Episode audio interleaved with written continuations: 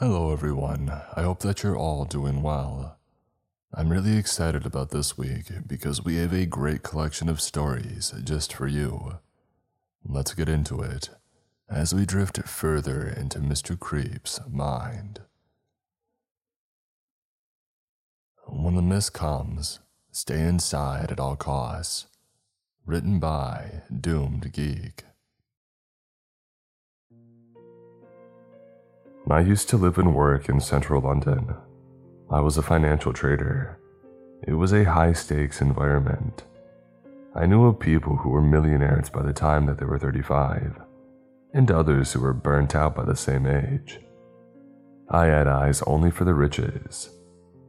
I was young, single, and in perpetual motion. I was rising before dawn to spend time in the gym, before working 12 hours straight through and then I would hit the bars and clubs and fall into bed after midnight. Not long after my 26th birthday, I had a nervous breakdown. After four days at home taking the medication that I had been prescribed and hating how it made me feel, I threw all my tablets away and went back to work. Or at least I tried to. I had a panic attack on the train and didn't even make it into the office. I ended up running out of the station and went to sit in a small square. There were a couple of wooden benches and a patch of overgrown grass. Tall buildings rose all around me. I was struggling to breathe and my face was wet with tears, and I knew that I needed to make a change. So, a few weeks later, I moved to Cornwall. I had never been to Cornwall before. I decided to move there based on an internet search and then I found an old fisherman's cottage to rent in a small village. Call it following my heart and call it a gut instinct. I did not worry about the details along the way. I just did it. I had a decent amount of money saved up, and I did not need to earn anything for six months while I reset my life. I saw myself going for long, windswept walks by the sea, cooking hearty meals in the evening, and starting my own business, something artistic, where I could work with my hands and connect with nature. It was going to be perfect. My journey from London to Cornwall was made by train and then a long taxi journey. The taxi driver pulled over before we got to the village and mumbled something about the road and not being suitable. I wasn't happy about this, but I was too tired from the journey to argue and I could see a weather beaten sign on a wooden post, which said that the village was only a half mile away. So I climbed out and retrieved my suitcases from the back of the taxi. I was tempted to give the driver the finger as he drove away, but I counted to ten instead and set off in the direction of the village. In fairness to the driver, the road wasn't suitable for driving.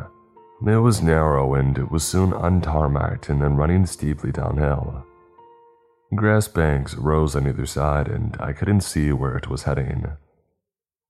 I plowed on and was starting to wonder if I had gone the wrong way when the road had leveled out and a few paces later, I had emerged onto a pebble beach. The view that I was presented with was wonderful. Beyond the beach, the sea reached out to a distant horizon. There wasn't a ship in sight to break the majestic spell of the ocean. A few feet away from where I stood, waves lapped gently onto the beach. It was so peaceful. The crowds and stress of London seemed like they belonged to another world. I took a deep breath and started to walk down the beach. I imagined how the small stones I could feel underfoot had formed over thousands of years, steadily being worn away and carried into place. Ahead of me, rows of cottages looked out over the sea. One of them was my new home. As I approached the cottages, I knew that coming to live here had been the right thing to do. The cottages looked like something from a postcard like something from another age. Their whitewashed stone walls were pitted and worn, but looked resilient and they were huddled closely together. In London, I had a small circle of friends, all of whom were connected to my work in one way or another, and all of whom had drifted away rapidly when I became sick. I had not known any of my neighbors. Taken in my new surroundings, I had the feeling that I would get to know my neighbors in the village soon, and that would be a good thing. It would mean that I was a part of a community, not just one more stranger in an uncaring city. The agency that I was letting the cottage from had posted the keys to me in London. I unlocked the door and then had to bend down to walk through without banging my head on top of the frame. The cottage was dark inside and cold. There was a strong smell of damp as well. This wasn't good. But the agency had told me the property had been empty for a while, so it wasn't entirely unexpected. I figured that after I had been there for a few days and had aired the place out, it would be fine. I carried my suitcase through to the front room. There was a sofa facing a window which looked out at the sea. I sat down. I would unpack in a moment. I just needed a rest first. It had been a long day after an incredibly difficult time in my life. I looked at the waves rising and falling, and my eyes started to feel heavy. The next thing I knew, I was blinking and looking at the light of a new day streaming in through the window. I was a bit stiff, but other than that, I felt totally refreshed. It was the best night's sleep that I had had in years. I checked my watch. If I would still be in London, I would have already gone to the gym and spent hours staring at figures on a screen. As it was, I was free to take my time as I made coffee and then had a long shower. The water rattled rather alarmingly in the pipes, but it was nice and hot, and the pressure was good, so I had no complaints. I unpacked a change of clothes and decided to sort the rest of my things out later. I wanted to get out and about and explore the village and start meeting my neighbors. It was a bright and clear day. I was struck again by how quiet it was. There were no cars on the road, no music blaring out or sirens. But then something squawked overhead. I looked up and saw a seagull circling. I waved in its direction and called out, Hey, how's it going? I thought that I was alone, but then I realized that I wasn't. An old man was standing in the open doorway of one of the cottages. He was looking at me with a disapproving expression on his face. I felt my cheeks redden, and I was about to tell him that I didn't usually talk to the wildlife when he retreated into his cottage and closed the door. I sighed. That was not the ideal start to me getting to know my neighbors. But things would get better, I told myself, and I set off walking.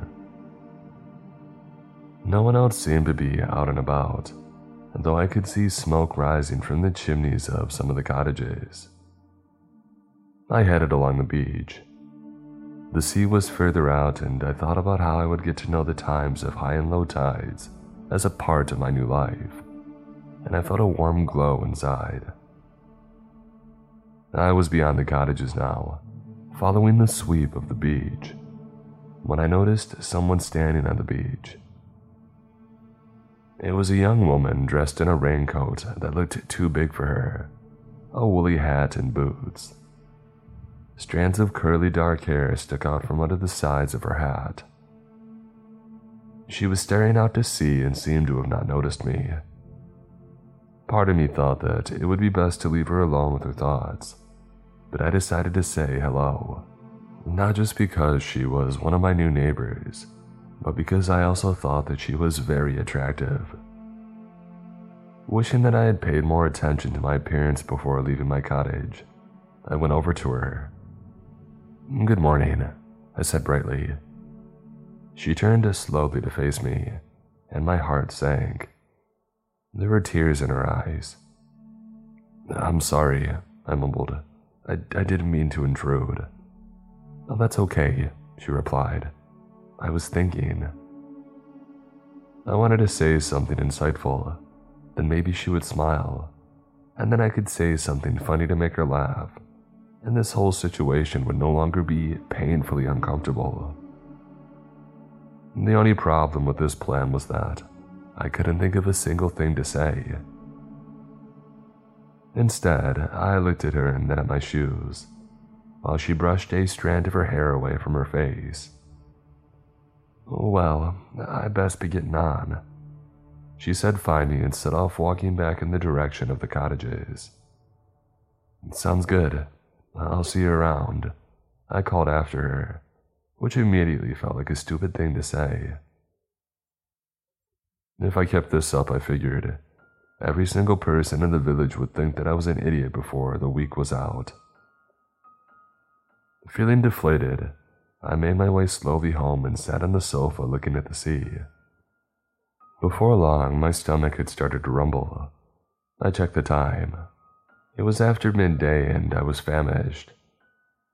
I had packed four cans of soup along with socks, t shirts, a toothbrush, and the rest of the basics that I would need for the first few days. And I dug one of the cans out of the suitcase. There was a cooker in the cottage, and I was in need of a good clean, but it seemed to work okay. Now, I just needed to find a can opener. I hadn't brought one with me and couldn't find one after rooting through all the drawers in the kitchen. Ah, not a problem, I thought. I could knock on a neighbor's door and ask to borrow a can opener, and I could do this without making a fool of myself. Surely. I took a deep breath and I went for it. The cottage next door did not have a doorbell that I could see, or a knocker, so I tapped on the door with my knuckles. I was relieved when it opened a moment later. The lady who had answered the door seemed familiar which made no sense to me, until she tucked a strand of her dark curly hair behind her ear and I had a eureka moment. Hi, I said. I think I met your daughter earlier. And then I bit my lip, wondering if once again I was being stupid. What if the woman that I had seen on the beach was not this lady's daughter? She could have been a younger sister or have no relation at all. Thankfully, the lady in the doorway smiled and said, Ah, yeah. Jane mentioned that she had met a young man earlier, and I was wondering if it was our new neighbor. Please, uh, come in. I had a relieved smile on my face as I stepped inside. The cottage was warm and cozy. There were trinkets and picture frames on a mantelpiece over a fireplace, a big old fashioned clock on the wall, a bookcase crammed to the brim with paperbacks and hardbacks and magazines, and a matching sofa and chairs which looked like you could just sink into them and be wonderfully comfortable. There was also a small table in front of one of the chairs which had a glass on it. And the glass was half full, with what looked to me like whiskey. It struck me as a bit early for drinking strong liquor, and I realized that I was staring at the glass when the lady said, How are you settling in? She sounded and looked a bit embarrassed, and I once again felt like I was making a mess of things, uh, which made me overcompensate when I replied, far too cheerfully and loudly. Great, really good, thank you. In fact, the only thing missing from my life at the moment is a can opener. All credit to her for not wincing. Instead, she said, Well, you are very welcome to borrow one. I'll be back in a minute. When she was out of the room, I kicked myself literally jabbed the toes of one foot into the side of my other foot. It hurt, I winced, and I felt like I deserved it. The lady returned, brandishing a can opener. Oh, here you go, she said. I thanked her, and I should have left it at that. But between the lunchtime whiskey at home and her daughter's tears earlier on the beach, I figured that something was wrong and I wanted to reach out. I stood there holding the can opener and swallowed as I got my courage up and then said, I hope you don't mind me asking, but I was wondering if you and your daughter are, are alright. At my question, her bright facade dimmed. Her shoulders slumped slightly and a sad smile appeared on her face. Would you like a drink? she asked. I said I would because it felt like the right thing to do. She topped up her own glass and poured a generous measure for me. I settled onto the sofa and took a sip. I spluttered and said thank you in a hoarse voice. This was not bargain shop whiskey. It was the real deal. Holding her glass, she walked over to the mantelpiece, picked up a framed photograph, and brought it over to me. It showed a small group of men gathered around in front of a boat. That's the crew of the Marlin, she told me. All local men, all fishermen. The man in the center with the daft grin and beard is my husband. Her voice faltered and then she continued. Was my husband. Was Jane's father. Ten years ago, the Marlin went down off the coast and all on board were drowned. Jane was 12 years old. She was devastated. I mean, we all were. Tomorrow was the anniversary of the accident. It's hard, so very hard. Once more, her voice trailed off, but this time, she simply looked into her glass and not taking a drink, just gazing at the amber liquid. I'm so sorry, I said and then quickly sipped my drink because once again, I couldn't find any words that could possibly fit. When my glass was empty, I promised that I would bring the can opener back later and then I saw myself out. I wasn't much of a drinker, especially not in the day and on an empty stomach and the whiskey had clearly hit me hard because I couldn't find my key and I didn't understand why. I didn't have that many pockets and it had to be in one of them. I was still fumbling in my pockets when I noticed the old man was back in his open doorway.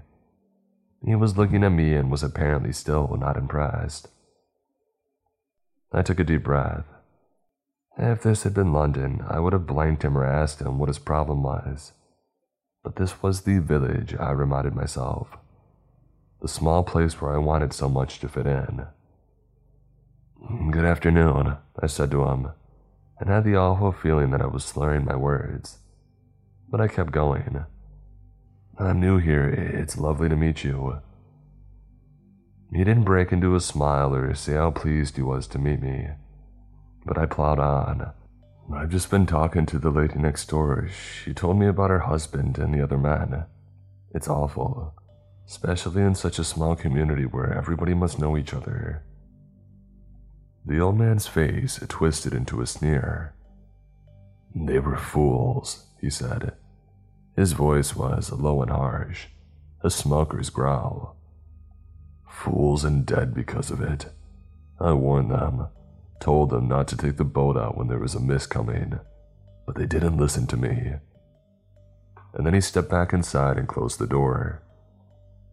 I was shocked and confused, and I really needed to go to the bathroom. Still unable to find the key, I tried the door handle. It turned and I lurched inside. I had unlocked the door and the key was still on the table. What an idiot, I thought, and I stumbled towards the bathroom. The rest of the day was a write off. I managed to make some soup and then I fell asleep on the sofa.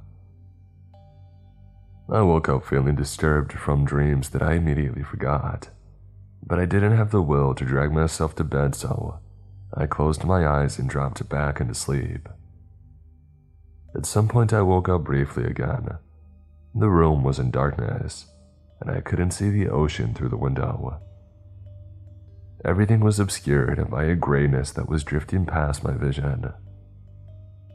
Sometime around dawn, I finally roused myself and went to stand in the shower until the hot water ran out. I opened another can of soup for breakfast because I didn't have anything else then and decided that it was time to get organized. I made a to do list. First item was to stock up on food.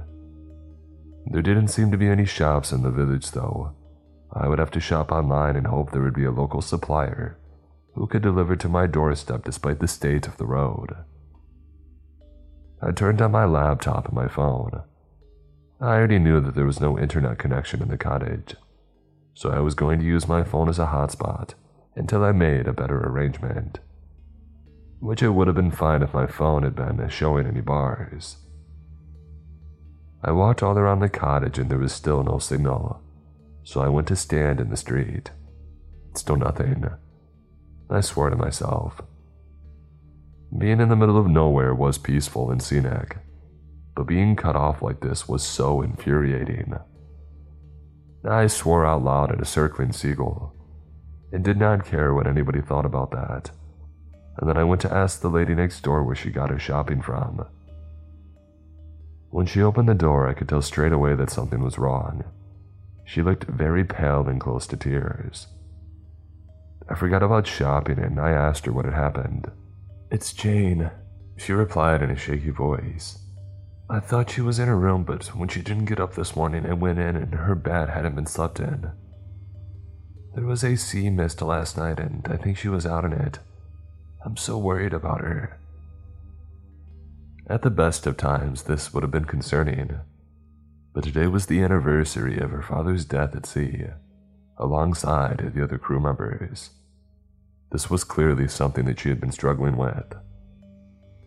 It's going to be okay, I said. I'll go look for her. I'm sure she won't have gone far. In my heart, I did not know if this was true, but I wanted to appear strong and calm and do everything that I could to help. Resisting the urge to run, I set off along the beach, heading to where I had last seen Jane. But the beach was deserted. I kept going. I walked for miles and there was no sign of her hoping that maybe she had turned up back at home by now, or that she was being confronted by a neighbor. I turned around and walked back towards the village. I was in sight of the cottages when I saw something in the sea. It was moving in the tide, close to the edge of the beach. I ran forward into the water, not thinking about getting wet, and I leaned over and picked up the thing that I had seen.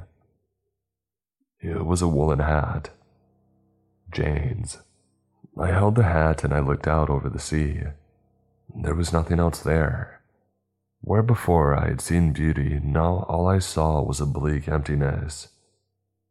Had Jane walked out into this vast expanse on purpose? Or had she lost her way in the mist and fallen and been swept away? I had no proof that anything dreadful had happened, other than that the hat in my hand in her absence, but these were enough. I knew in my guts that she was gone, drowned like her father and the rest of the crew on that tragic vessel 10 years ago. I wiped at a tear with my hand and turned away from the cold, cruel sea and went to see Jane's mother. Before I made it to her cottage, I saw the old man who thought so little of me. He was walking towards me along the beach. His movements were slow and laborious, he looked exhausted and his eyes were bloodshot. I could see that clearly as he came closer. Do you know?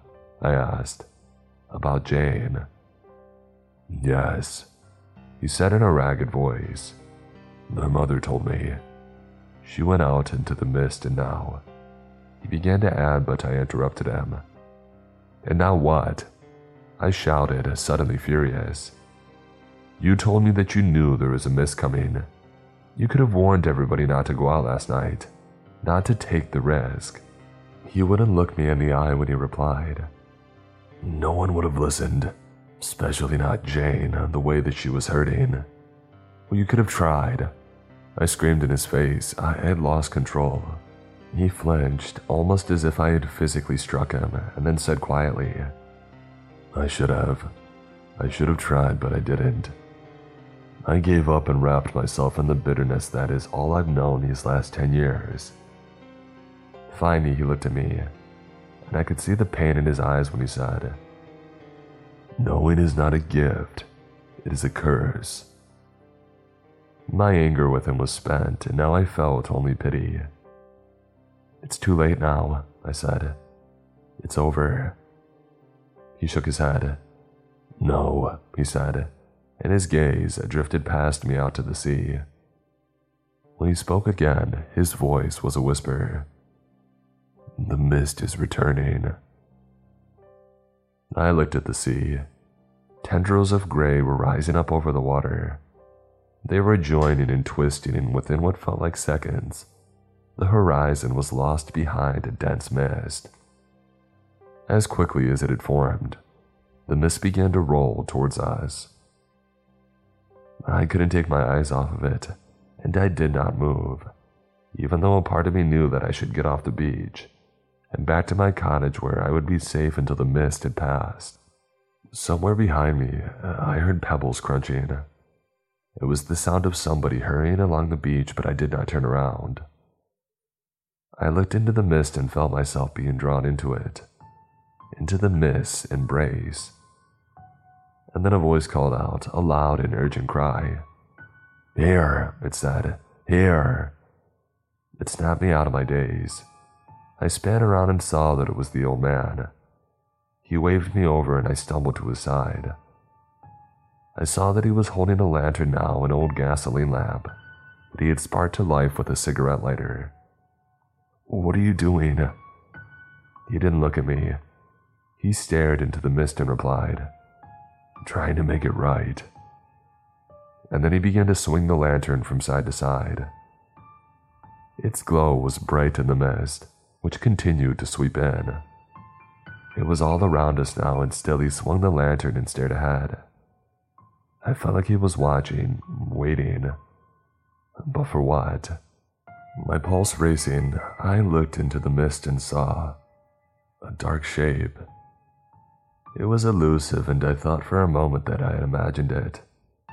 But then I saw the silhouette of a hand, a face. In the darkness and the mist, it was a person, and they were moving towards me, becoming clearer. A coldness spread through my veins, and bile rose into the back of my mouth. The thing that I was looking at was not a person, not a living and breathing human being. It was a grotesque apparition.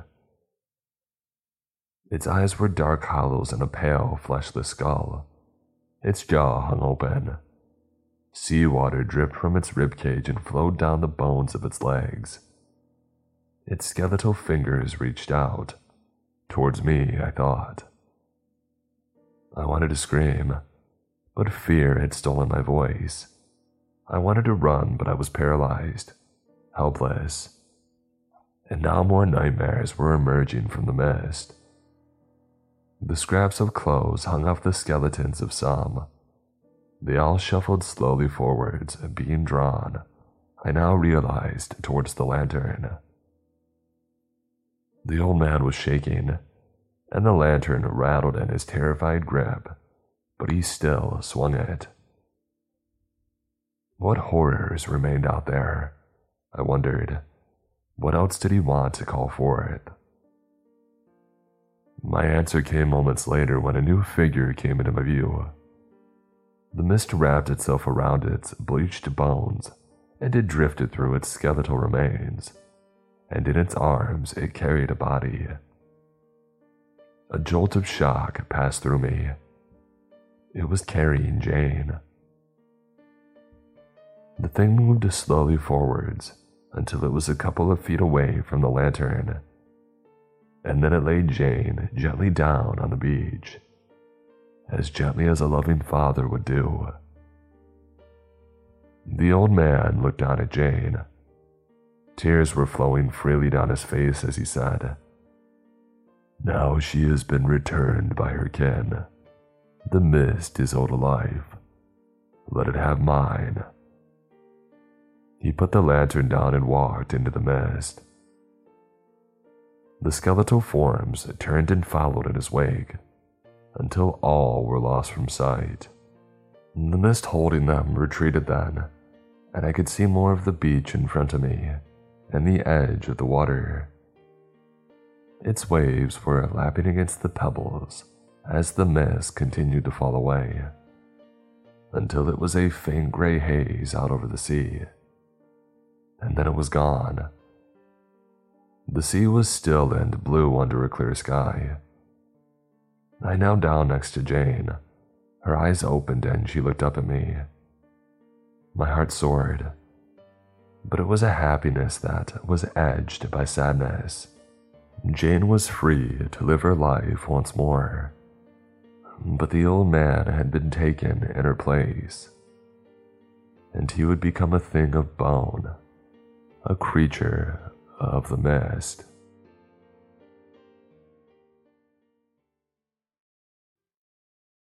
A big thanks to Ghostbed for sponsoring this week's episode. Can't get to sleep. Maybe it's nightmares or maybe it's just an uncomfortable mattress. With Ghostbed, you can finally get the scary good sleep that you deserve. For more than two decades, Ghostbed has been making mattresses, pillows, and other sleep products designed for maximum comfort and support. Tired of waking up in a cold sweat?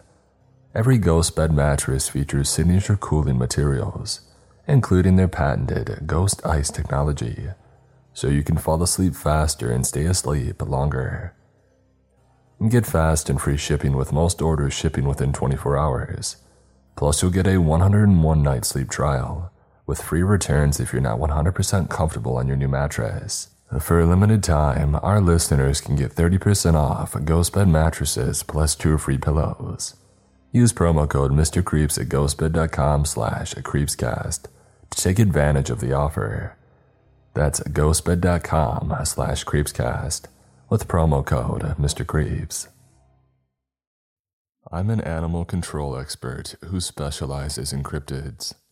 These are my stories. Written by Mr. Beef Thighs.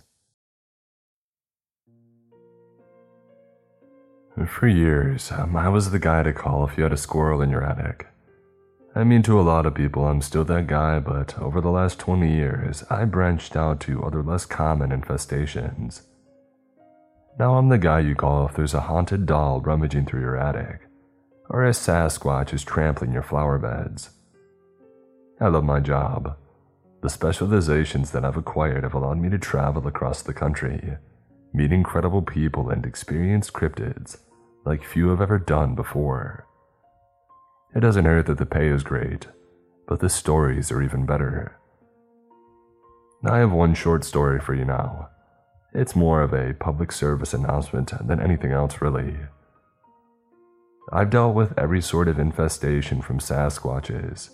Spray human urine around area of sighting and it will avoid the area. Demonic presences. Usually need to bring a priest in, sometimes can be tricked into inhabiting a lesser creature, like a frog. And jackalopes. It's just a bunny with some antlers. Put it in a cage and give the poor thing a carrot. But recently there's been one cryptid that has been growing more and more invasive into human settlements the hide behind. Most commonly found in the forests of the northern United States and Canada. The hide behind is one cryptid that cannot easily be dealt with. In fact, I'm not sure it's even possible for one of these to be bagged and tagged, like we normally would with other cryptids. To my knowledge, no hide behind has ever been killed, maimed, dazed, or even simply removed from a residence. Once it has made a claim to an area, whether it be a local forest, a cave, or even in one particular case, a Bass Pro Shop, it will defend that area to the death. First documented by the Native Americans, then by lumberjacks in the PNW of America, the hide behind is one of the lesser known, but cryptids on the continent, but without a doubt one of the most dangerous. No one really knows what they look like. As the name suggests, as soon as they are seen, they quickly duck out of view to hide behind anything in the vicinity.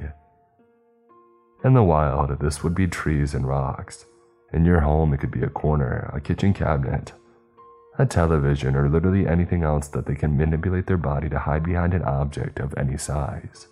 In the few accounts of these sightings that we have on record, they have been described as everything from a lion bear slash lion hybrid to a frail and elderly woman with long arms and rashes on her skin. Because of this wide discrepancy in their descriptions, they are believed to be shapeshifters that can change their shape based on what they believe will best get their potential victim to come closer and investigate the sighting. I don't know why the hide behinds are moving into suburbs.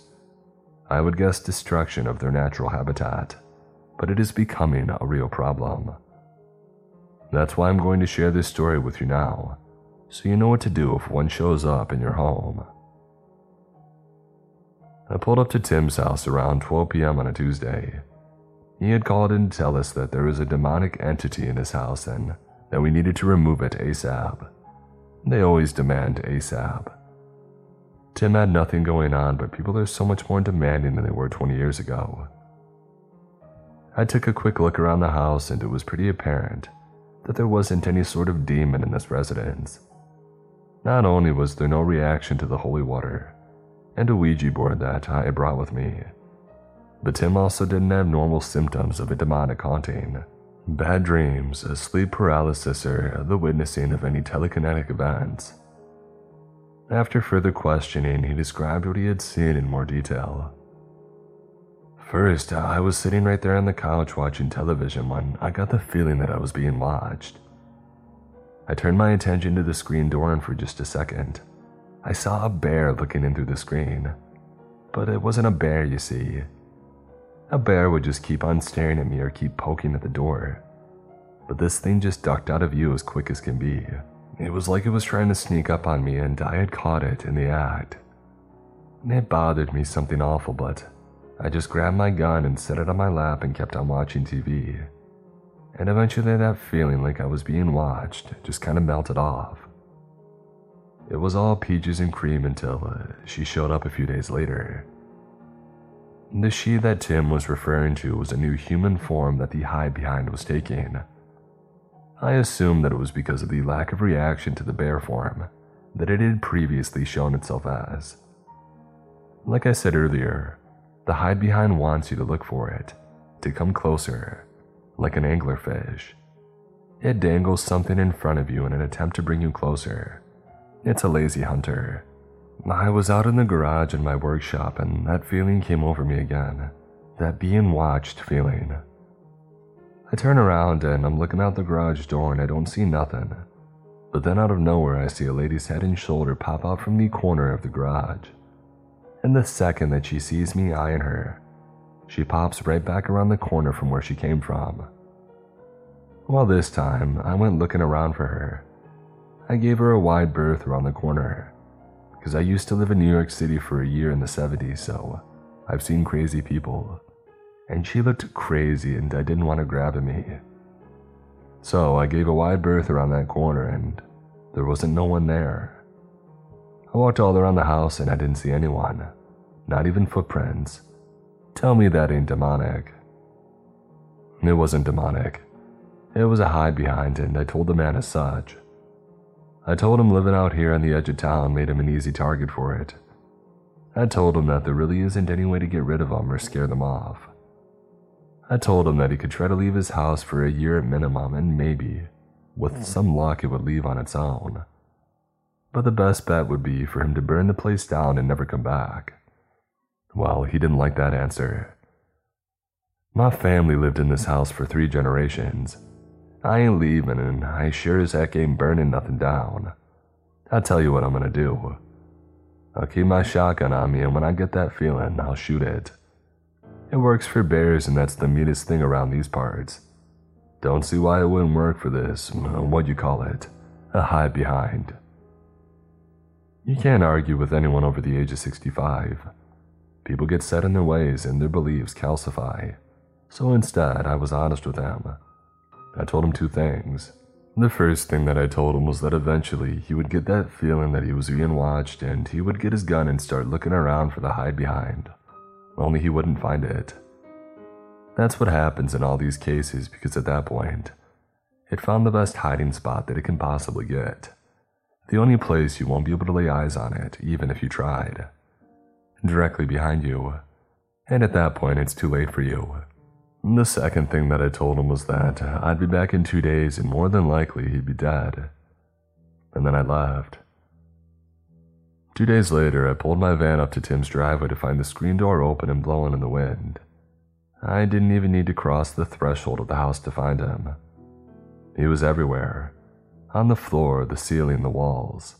The smell was unbelievable. I poured some gasoline on the front porch and lit it with a match. The house was an inferno within 30 seconds. I got in my van and started to pull out of the driveway and I took one last look at the house and then behind it, into the tree line where I saw for just a split second a young boy before he quickly pulled back and disappeared behind a thin little tree. I was hundreds of miles away by lunchtime. I say all of this to tell you if you ever think you might have a hide behind in your house or even in the area, leave. Burn the place down if you can, so new people don't move in. These things are like bears. If they know that they can get food someplace, they're just going to keep on coming back. And if you get that feeling that you're being watched and you just can't figure it out, call your loved ones, because it's standing directly behind you. A few days ago, I posted a PSA on this website about what to do if you encounter a hide behind in your local area. Well, a few hours after that, I checked my inbox and had about a million questions from a quarter million people.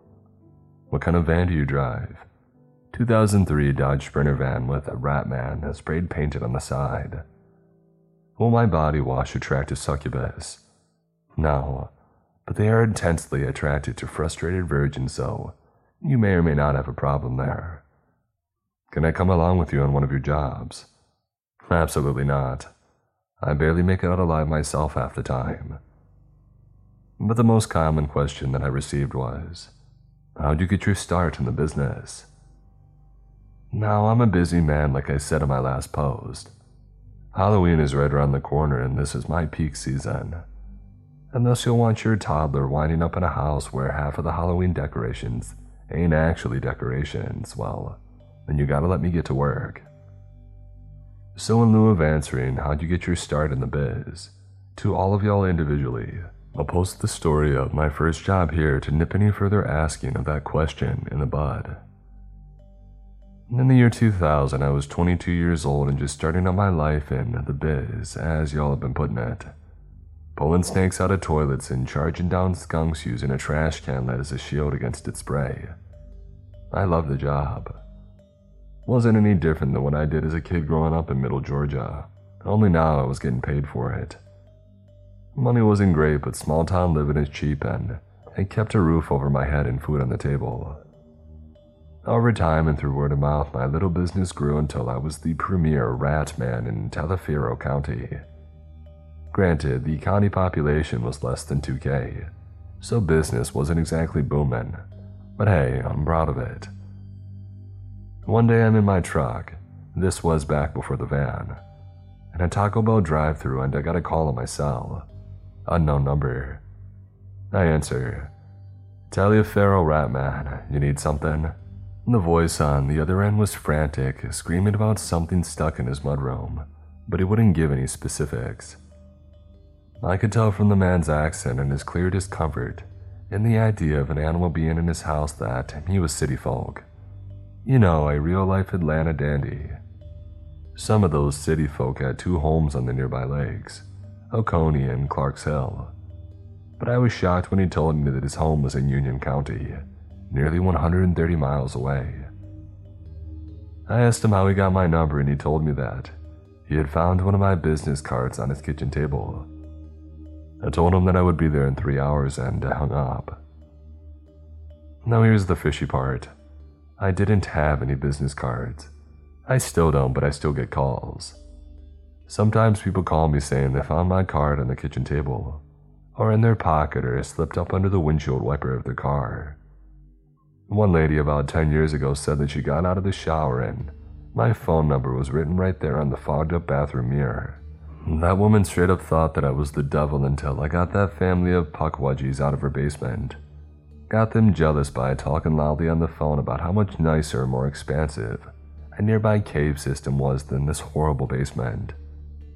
After that, she thought that I could walk on water. Truth is, I don't know what's pushing business my way. I don't know why I was chosen to do the work. I do, but that's the fact of the matter. I was chosen for it. Well, anywho, back to my first job. I pulled up to the client's house, or I guess the better word for it would be compound. The property was completely surrounded by a seven foot tall security fence that contained the main house, a small chicken run, a sauna, and a handful of small windowless buildings that dotted the forested property. After speaking to the owner via intercom, he remotely opened the gate and greeted me as I pulled up the driveway of the main house. He was a wiry, rat faced, dead eyed man who looked and smelled like he hadn't showered in days, maybe weeks. His greasy hair clung to a greasier forehead as he reached his open hand towards me. Hello, uh, we spoke on the phone. My name's Dave. His accent betraying him as a foreigner in these parts. Elmer, I replied. Not from around here, Dave. Oh. Dave's face dropped as if he was upset that he had been so easily discovered as an outsider.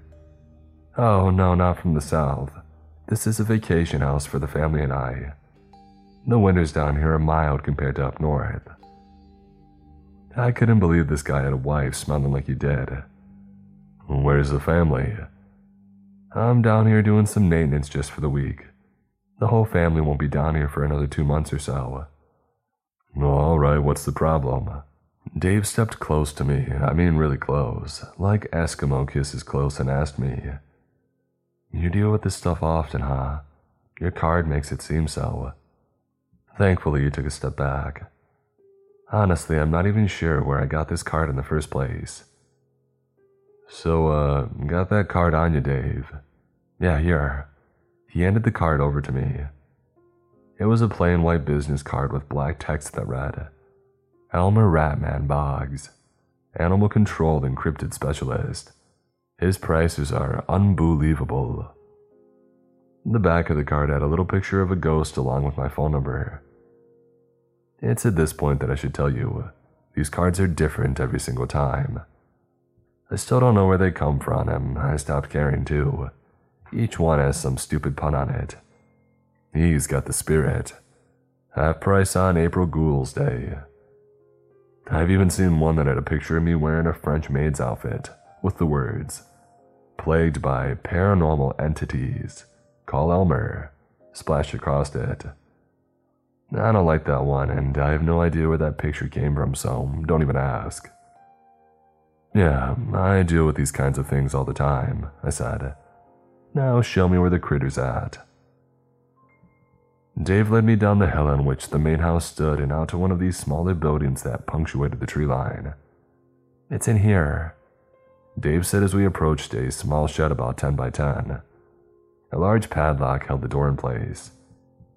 I thought you said it was in your mudroom, I asked. Well, yes, while I was panicked on the phone, I suppose, Dave explained. As you can see, we keep chickens here, and when the boys are here, we like to go hunting. This is where we clean and butcher our animals.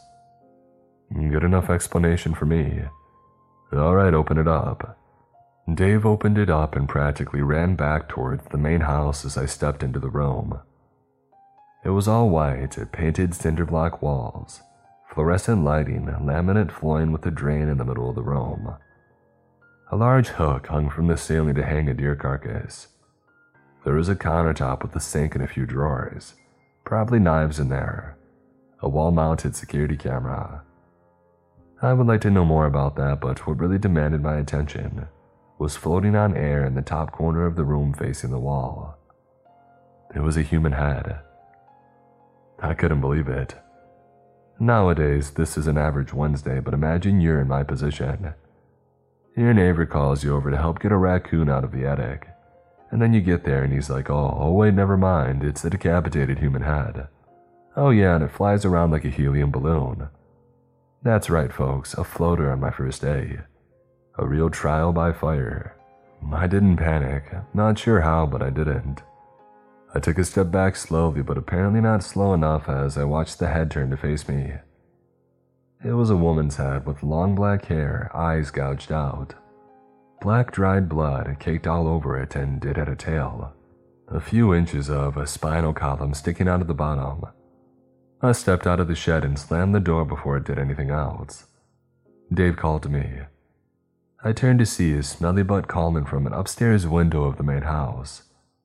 Guy was just gonna leave me to die out here. Can you get rid of it? Oh, yeah, buddy, I can do that. I was talking out of nowhere. But we need to talk.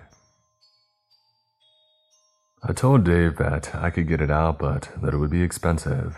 Very expensive. I also told him that I would need some time. A few days. I made it some BS about rituals and waiting for the correct phase of the moon, but in all reality, I had no idea what I was going to do, and I just needed enough time to look around on the internet to figure out what the heck I was dealing with and how it should be handled. I told him that I would have to go home to get things ready, but that I would be back in a few days to fix his floating head problem. He made a counteroffer. He would give me a cash advance right now and to go into town and gather all the necessary supplies for rituals and the cleansings, and I could stay the night in the property so that I wouldn't have to drive three hours home. He would also give an additional bonus if I could have the cursed noggin removed within the next 24 hours. I asked him if he had internet access, and he said he did, so I accepted. I could kill 40k rats and still not make the money that I was going to make in the next 24 hours if I could pull this off. I took the extremely generous cash advance and zipped out of the compound to buy my supplies. I drove the 40 minutes south to an old gold mining town and found an electronics store where I bought a laptop computer and a mouse. That's all that I really needed. But I couldn't go back empty handed when I had promised an elaborate ritual. So I popped into a few of those novelty gold mine stores and bought some fool's gold, a few pretty rocks, a nice hat, and that was just for me, and a peacock feather. Then I headed back to the compound. I spent the entire drive back pinching myself, wondering if I had finally lost my marbles, questioning my faith, replaying every single episode of X Files over and over in my head. I decided that it didn't matter if I was crazy or not, either way, it was happening. I got back to the compound, parked the car, and brought my newly bought equipment up to the room that I would be using on the second floor of the main house. And then I asked Dave for the key to the shed. I wanted one more look at the head. I slowly opened the shed door and I peeked inside. The head was still floating in the top corner of the room facing the wall. I stood for a while watching it. It slowly bobbed up and down as if floating in water. I watched what little of the neck was left vibrate as gentle moans emanated from it. I cleared my throat. The head slowly turned towards me. Its expression didn't change. It didn't lose any elevation either. It seemingly wasn't interested in me at all. I took a quarter out of my pocket and tossed it up towards the head, where it had planked off its cheek and bounced onto the floor below. The head remained neutral. This thing didn't give a crap about me. Might as well have called it my dad. I left the shed, locked the door behind me, and headed up to my room to do some research. This was the hardest part when I started this gig. How do you tell the difference between a gnome and a leprechaun, a fairy and an elf, a wendigo and a skinwalker? What happens if you get it wrong? Well, I'll tell you what happens. You get hurt or you die. Six years ago, I made the mistake of misidentifying a band of Nimerigar as Rocky Mountain Hill Dwarves and I lost two fingers and a bite sized chunk out of my butt. I've learned my lesson the hard way. Research, research, research, it's the name of the game. And this was a tough case to start with. Floating heads appear all over Native American lore, especially in the Iroquois and Wyandot histories. But their heads were different. For one, they had wings and talons. The one that I was dealing with floated and they're also like six feet tall than this one was, just your regular sized disembodied head that just so happened to have taken flight. There is also the behavior. The Iroquois version of the head just kind of flew around and terrorized anyone who was unlucky to have stumbled upon it. While the Mohawk histories say that it's out for revenge against those who gave it an undignified death. But the big problem with oral histories is that they change. One day someone can't remember something, so they throw their own wrinkle in there. It's like a centuries long game of telephone that started with Jessica has great hair and ends with death metal head eats babies. At least this head didn't seem to mind my company. It wanted whatever was in the direction of that top corner of the shed that it was entombed in. I just couldn't for the life of me figure out what that was. I had a hunch, but nothing solid yet. I looked at the clock and realized that it was nearly midnight. I opened my door to head to the bathroom to go to the bathroom and wash my face before bed.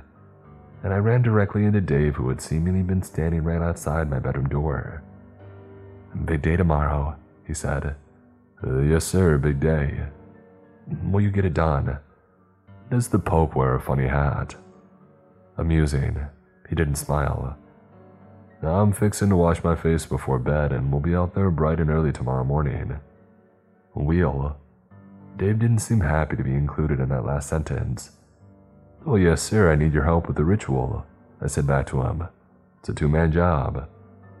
This isn't what I'm paying you for, he sneered. Oh, don't worry, you don't have to do nothing. Just need you in the room. I was talking out my butt again. Nothing too big, just need you holding a peacock feather is all. Humph. He exhaled from his nose sharply and stared at me with his dead black eyes for a few seconds before marching off. Good night. I was washing my face in the bathroom and realized that I never picked up an extra toothbrush when I was in town. Now, I don't know about where you're from, but people that I know always have an extra toothbrush laying around, especially people with families like Dave said he had. So I did a little light snooping through the drawers in the bathroom, and you know what I found? Well, it wasn't a toothbrush. It was a loose panel on base of the bathroom counter. I quietly pulled it back and found, stuffed inside, a hammer in a plastic bag. I opened the plastic bag and dumped the contents into my hand. Driver's licenses, a dozen of them at least, all women. I fingered through them quickly, looking at the pictures. Names and dates when one of them caught my eye Misty O'Connor. I recognized her immediately because you never forget the face of the first flying decapitated head that you see. You just don't, I don't make the rules. This guy, Dave. My hunch was right. The cameras, the multiple deer cleaning shacks, the seven foot security wall to protect you from what, Dave? The extremely high turkey population of Union County. No way, Jose, I knew what I was going to do. The next morning, Dave unlocked the shack and held it shut while I gave him instructions. He was going to stand off to the right side of the shed, while I went into the room and tied a blindfold around the head. Once the head was blind, Dad would signal him to come in and he would place the peacock feather in the head's mouth. And then I told him the head would disintegrate into a fireball, and that he could pay me the rest of my money. It was all crap, of course, but if brains was made of leather, old Dave could hardly saddle a June bug. I took over holding the door from Dave and motioned for him to walk off to the right side of the shed. I felt the pressure on the other side of the door relax as the head floated to the right, following its sense of where Dave was. I entered the shed and found the head floating at chest height, gnashing its teeth at the wall that protected Dave. Hey, Misty, shh, it's okay. I told the head in the same voice that I use for dogs and cats and sometimes lizards. I'm on your side. We're gonna get this son of a gun. I looped a piece of cloth around the head, covering the empty sockets where the eyes used to be, and I held the two loose ends in my hand like a leash. The head pulled gently, as if agreeing to my unspoken plan. My other end held a piece of fool's gold for literally no reason, other than convincing crap for brains Dave that my plan was totally legit. I know, Davy, come on in. I shouted towards the open door.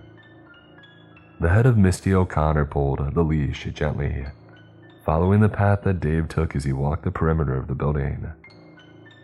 Dave then appeared in the doorway looking like a total idiot by holding out his peacock feather towards the head like a priest would hold a crucifix towards a vampire.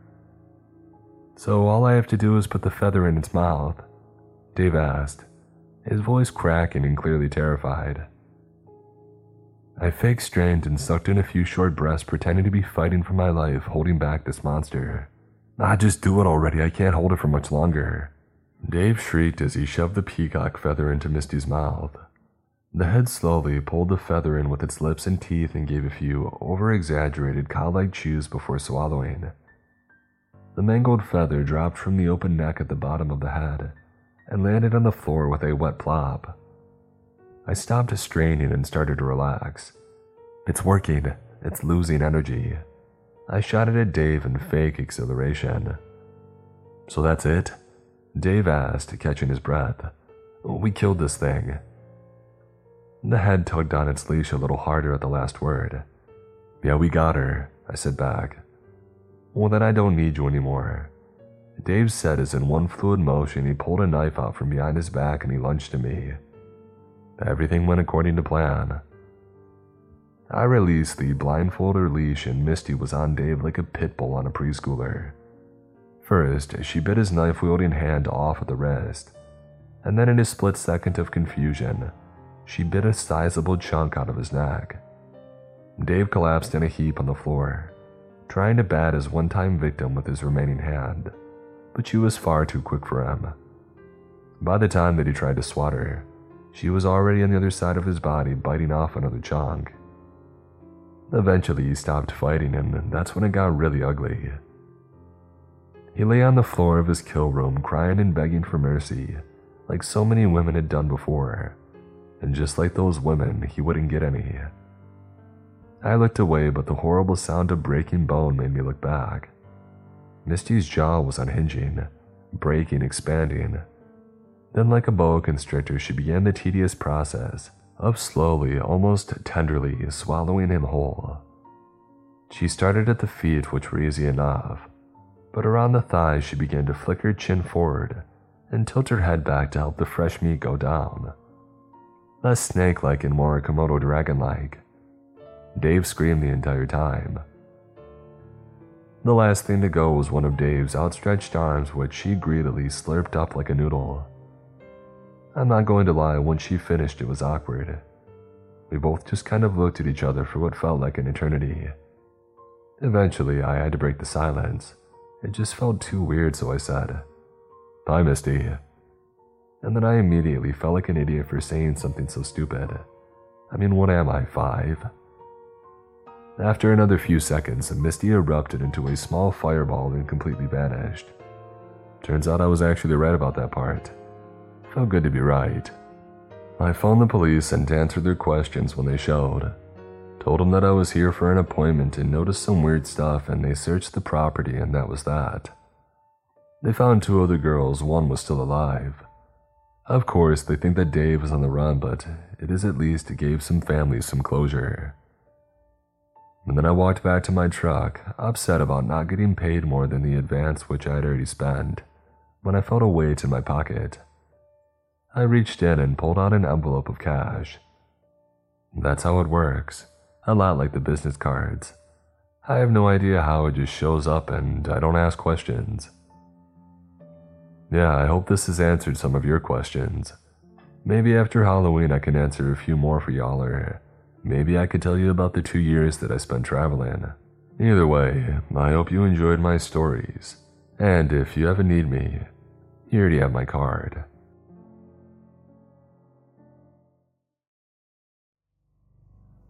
It's 2023, the holidays are behind us, and a new year is ahead. There's just one more gift to be given, and guess what? It's for you. Give yourself the healthy and delicious gift that keeps on giving all year long Wild Grain. Wild Grain is the first ever bake from frozen subscription box for sourdough breads, fresh pastas, and artisanal pastries. Wild Grain uses a slow fermentation process that's easier on your belly, lower in sugar and rich in nutrients and antioxidants, unlike typical supermarket bread.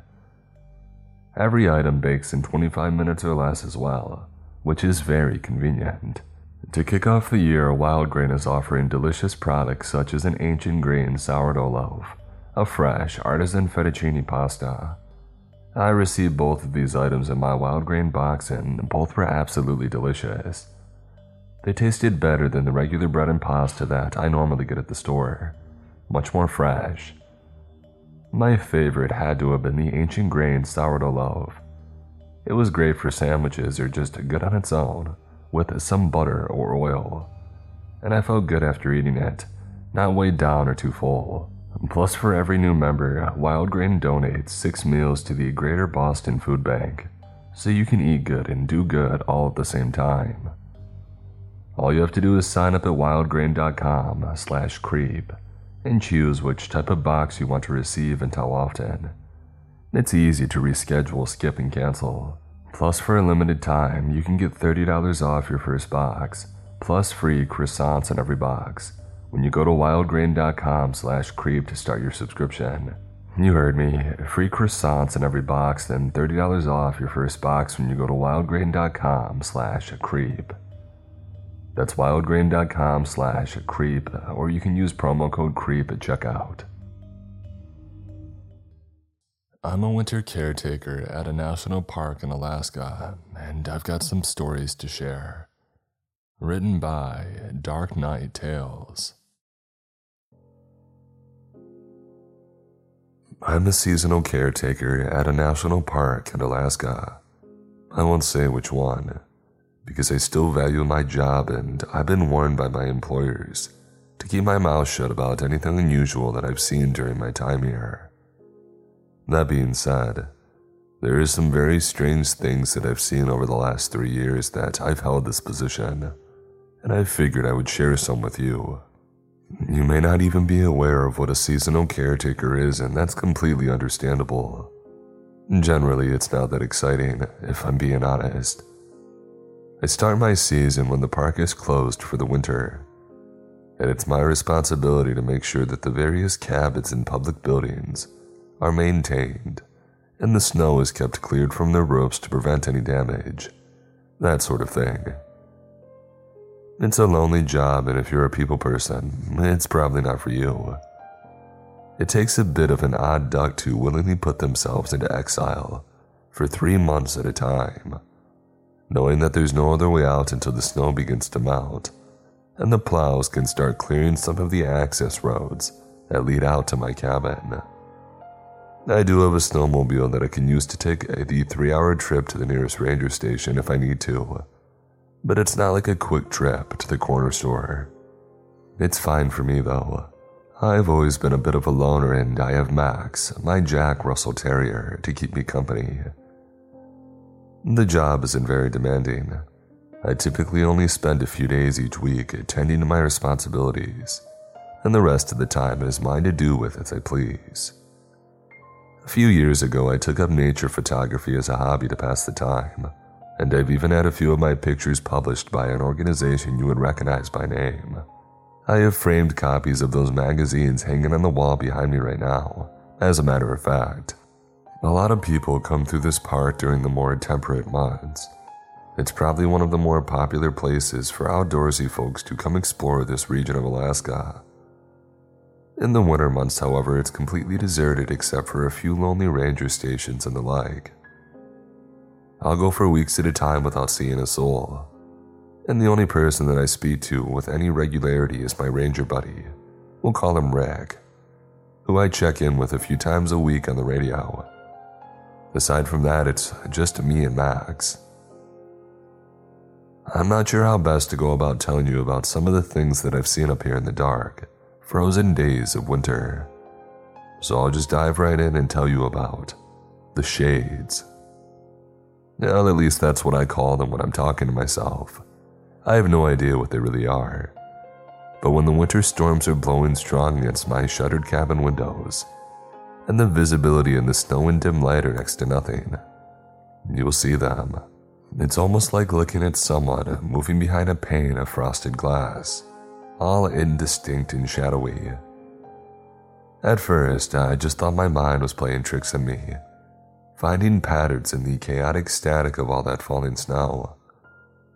But then I started hearing them as well, like murmurings just loud enough to hear over the howl of the wind but too quiet to recognize them as any sort of intelligent speech.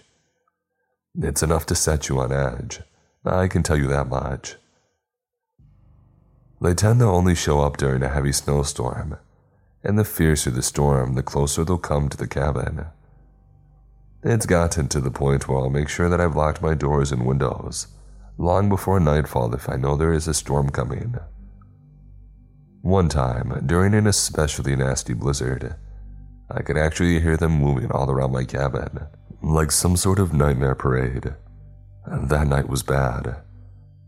At one point, I actually saw and heard the doorknob of my front door turning, all slow and deliberate, accompanied by what sounded like soft scratching at the wooden surface. The worst of it, and I'll swear on a stack of Bibles that it's the truth, was the faint whispering voice that kept calling my name just on the other side of the door.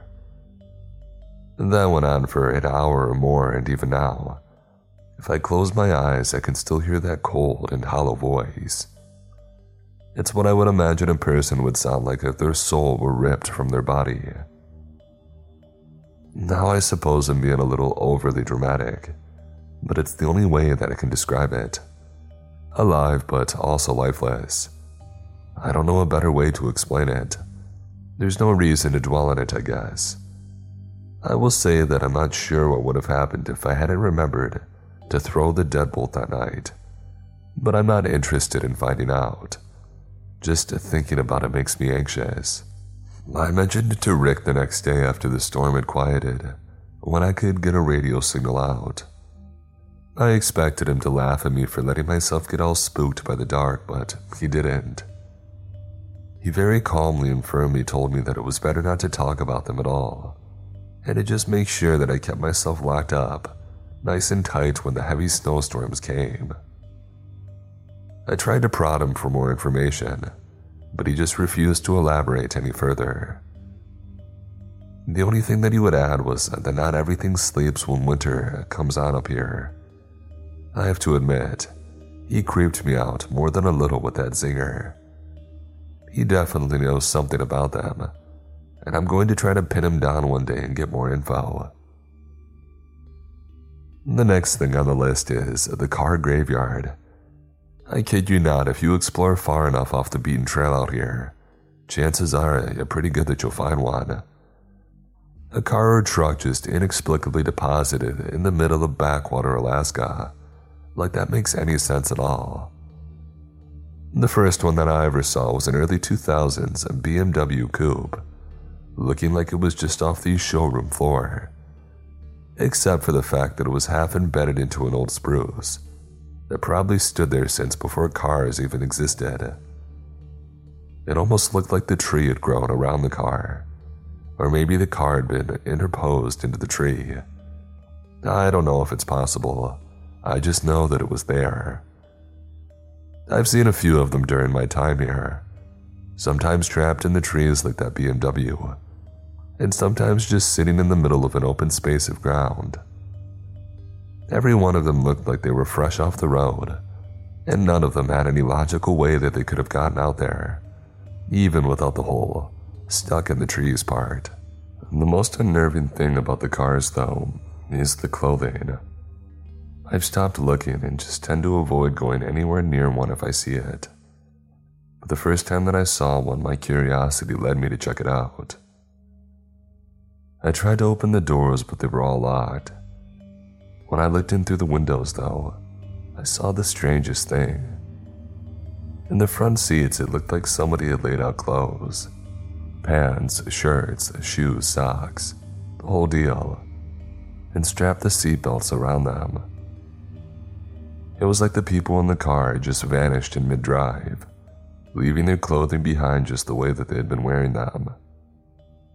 Eerie is one word for it, but if I'm being honest, it scared the crap out of me. And the other thing about the cars is that you won't find the same one twice.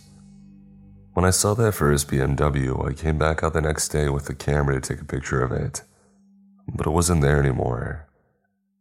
I thought that I had simply forgotten where it was or that I had just gotten turned around. But when I saw my boot prints in the snow from the day before, I knew that I was in the right spot. I tried to report this to the Rangers as well, but Rick told me they wouldn't even send anybody out to investigate them anymore. By the time that anybody got there, they would be gone. Apparently, reports of this sort of thing have been coming in periodically over the last 20 or 30 years, and nobody knows anything about them. He did tell me that one of the Rangers had found one once, a school bus from Texas, if you can believe that. In each of the rows of seats were piles of empty clothing, with the exception of the driver. The ranger that found it said that the driver was sort of there, but not really. Almost like a blurry hologram frozen in time. He said that the driver, an elderly man, looked like he was frozen in some terrified scream, all wide eyed and gaping mouth. The ranger tried to get into the bus using the rear emergency door, but when he got the door open, a loud buzzing sound had filled his ears and a high frequency vibration ran through his body like an electric shock. He said the closer he got, the more intense the sound and sensation became. Before he could even take a step inside the bus, it grew so strong that he thought he was going to pass out. The best way that he could describe it was like when you have two strong opposing magnets that you're trying to push together. The more you push, the stronger the resistance becomes. He said that it was almost like the universe somehow keeping him out of that bus, like he didn't belong in it. He stumbled away from it and spent the next day in bed, as sicker than a dog. When he came back out a few days later with some other rangers, the bus was gone. I can't really speak for the buzzing and vibrating personally. I just know that I avoid them whenever I see them. They're just not right. The last thing that I'll tell you about today is the bridge. About a mile or so from my cabin along a maintained footpath, there's a rope bridge that crosses a deep ravine. To the side of it, there's a bit of rock jutting out that's used as a kind of observation point. You know what I mean. Where hikers will stop and take selfies along their trek to post to Facebook or Twitter or whatever. The Parks Department even went through the trouble of installing handrails along the edge of it to prevent anybody from falling to their death. Of course, there aren't any hikers here during the winter season. The park is technically closed, and all roads leading into the area are blocked by chains to prevent anyone from driving in and getting into trouble with no possibility of rescue. I hike down that path probably once a week, looking for new photo opportunities to occupy my time. It's a beautiful walk, and the whole landscape seems so crisp and fresh, without people tramping all around it. I've gotten some incredible shots of the bridge, but I don't dare step out onto it when it's this cold. Though the boards are constantly frozen and slick with ice, I'm pretty sure that it wouldn't take much of a misstep to fall on my butt and slide out from under the waist high rope handholds. I'd be falling 200 feet to the rocks below before I even realized what was happening. Here's the weird part though.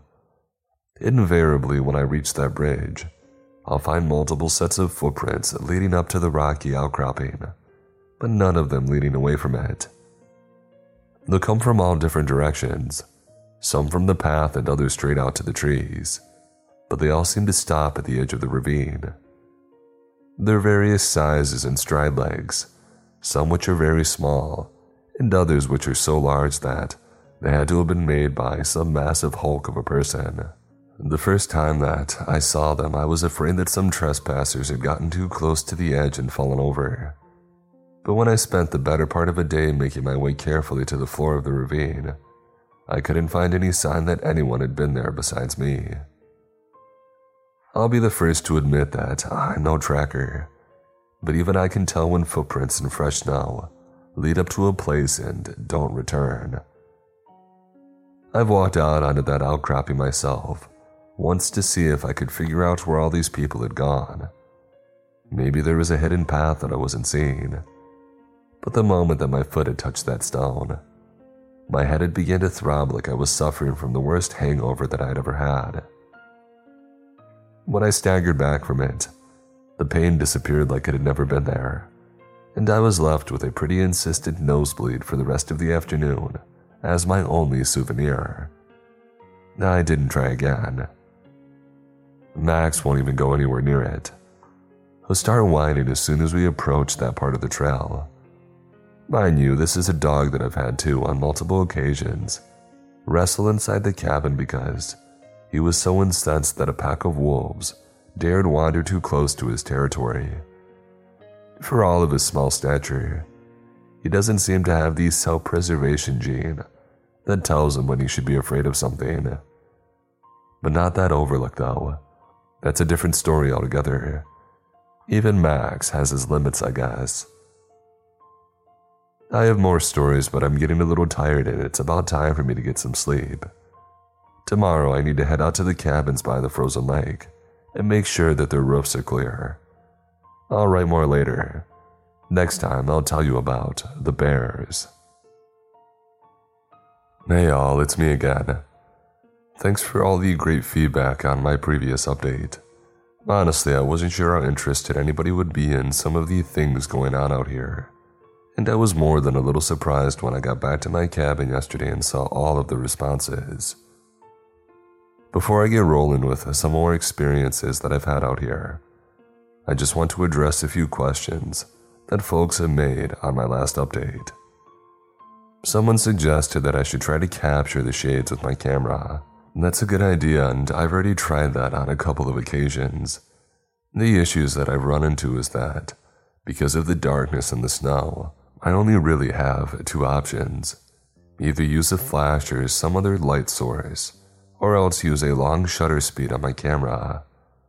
Even though I was pretty sure neither one would work, I've actually tried both methods. Unfortunately, as anyone who has driven in a snowstorm can attest, snow is great at reflecting light, which is why you can't use your high beams when you're driving in it. The light just reflects off the snow and back into your eyes, effectively blinding you. My results using this method were about what you would expect nothing but a complete whiteout of the captured images. Using a slow shutter speed didn't yield any better results all I got were images of uh, completely incomprehensible motion blurs. I suppose there are probably better camera rigs out there that may be able to overcome these challenges, but I don't really know of them. Even if they do exist, and they're probably well outside of my budget. The National Park Service doesn't exactly pay seasonal caretakers in gold bullion. There also was a concern that, even though I'm trying to remain anonymous, I've given away enough details about myself that my employers could easily identify me. Don't worry about that. Firstly, there are more than 20 national parks in Alaska, covering over 50 million acres of land. Believe it or not, it actually contains the majority of the national park land in the entire US, like 65% of it. As you can imagine, there are a lot of folks spread across the state doing similar jobs to mine. It's hard to envision exactly how expansive Alaska is, and how much of it is covered with stark wilderness, unless you've been here and seen it for yourself. I know that I didn't have the faintest clue before I got here from the lower 48. I guess the bottom line is that it's pretty unlikely that anyone from the NPS will be able to identify me from what I've told you about myself. If they do, I guess we'll cross that bridge then. Finally, somebody asked about the license plates on some of the vehicles that mysteriously appear out of here in the wilderness, and whether they were all from one area or from all over. I previously mentioned that I tend to avoid them if I come across them anymore, but I can tell you that the first car that I ran across, the BMW, had a European style license plate on the front. I assumed at the time that it was just one of those trendy plates that folks in the US sometimes put on the front of their European cars for decoration. But it's possible that it was legitimately from somewhere in Europe. I'm not sure. I recall that it was white and blue, but beyond that, I don't remember much about it. Of course, the bus that the ranger found had Texas plates on it, but I don't know about any others, I'm sorry.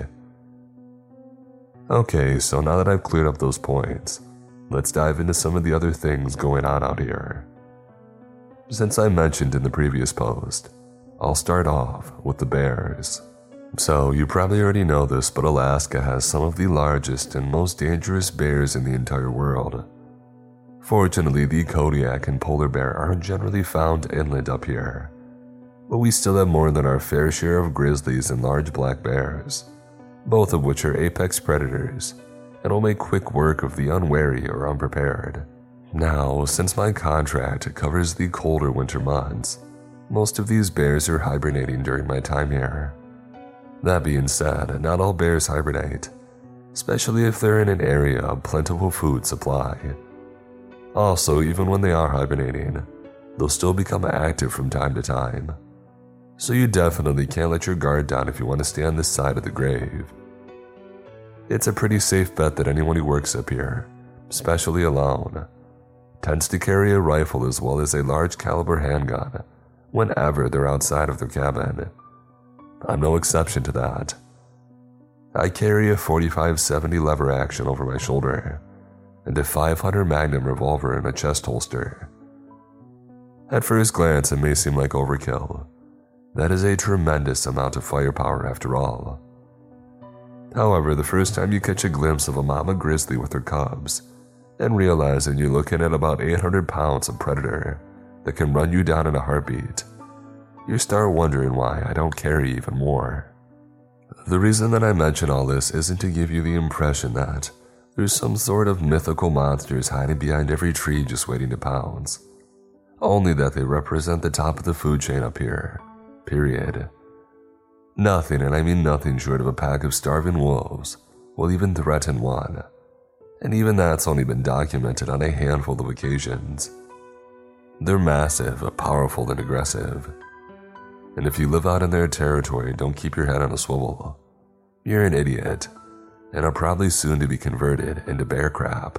So, all that being the case, I'm sure you'll understand what it means when I tell you that something is killing big grizzly bears out here. I'm not talking about poachers or indigenous hunters or anything like that I'm talking about something, as in not humans and definitely not hungry wolves. But let me back up a step. My first season up here as a winter caretaker was a heck of a learning experience. Just trying to figure out the necessary maintenance routines and learning to navigate around my area of responsibility was a little overwhelming. One day, I was returning from making my rounds out to one of the ranger stations that was shut down for the winter and I ended up taking a wrong turn on the trail. By the time that I had realized my mistake, I was already a fair distance along the new path and wandering into unfamiliar territory. Just as I was getting ready to turn around and retrace my steps, I topped a rise and was suddenly faced with the unmistakable form of a grizzly, not 30 feet along the path ahead and facing away from me. Now I've got to tell you, I almost peed myself as I fumbled to unsling the rifle from my shoulder. It's a good thing that I didn't actually need it at that moment, because I discovered to my dismay that I had stupidly slung my shoulder pack over top of the rifle's thing, effectively trapping it against my body. Stupidity and complacency are what get you killed out here, folks, and I could have been a perfect example of both at that moment. As it turns out, the bear wasn't moving it was just standing there perfectly still, its hindquarters facing me, and I knew instinctively that something was wrong with it. Giving up on my rifle, I grabbed my handgun from its holster and cautiously approached the grizzly, my eyes intent on the bear and prepared for the slightest hint of movement. The closer that I got to it, though, the more certain I became that it wasn't going to suddenly lunge at me and give me a lesson on exactly where in the food chain I placed. Here's where it gets surreal. Before I got close to it, I had already recognized that it was dead. What I couldn't explain was why it was still standing. It had clearly been there for a while, as there were no paw prints leading up to it in the snow, and as I rounded to the front of it, I could see the flesh around its muzzle was already starting to decompose and pull back from its skull. When I got a good look at it, I also could see that it was missing tufts of fur here and there. Despite all that, it was still standing, like it had died and just forgotten to fallen down. I looked it over pretty closely, which was still an unnerving exercise, dead or not. But I couldn't find any sort of wounds or blood that might indicate why it had died. It was then that I realized a couple of things. Firstly, that there were grizzlies in the area that were active, and secondly, nothing had scavenged the carcass. To say this is unusual is an understatement. Most of the top carnivores in this area, including wolves, wolverines, and foxes, supplement their diets by scavenging on carrion. The fact that this bear had died and remained completely intact wasn't just perplexing, it was unnatural. I reported the find to the ranger station and heard back later from Rick that there had been nearly a dozen of other similar discoveries within that area in the last two months. The NPS had even brought in some fancy zoological pathologists from Anchorage to figure out what had killed the bears. They spent two weeks in the field with the rangers examining the carcasses, and then one morning they were just gone. They had apparently been abruptly recalled without so much as a by your leave. Immediately after that, the carcasses were destroyed, and the investigation shut down.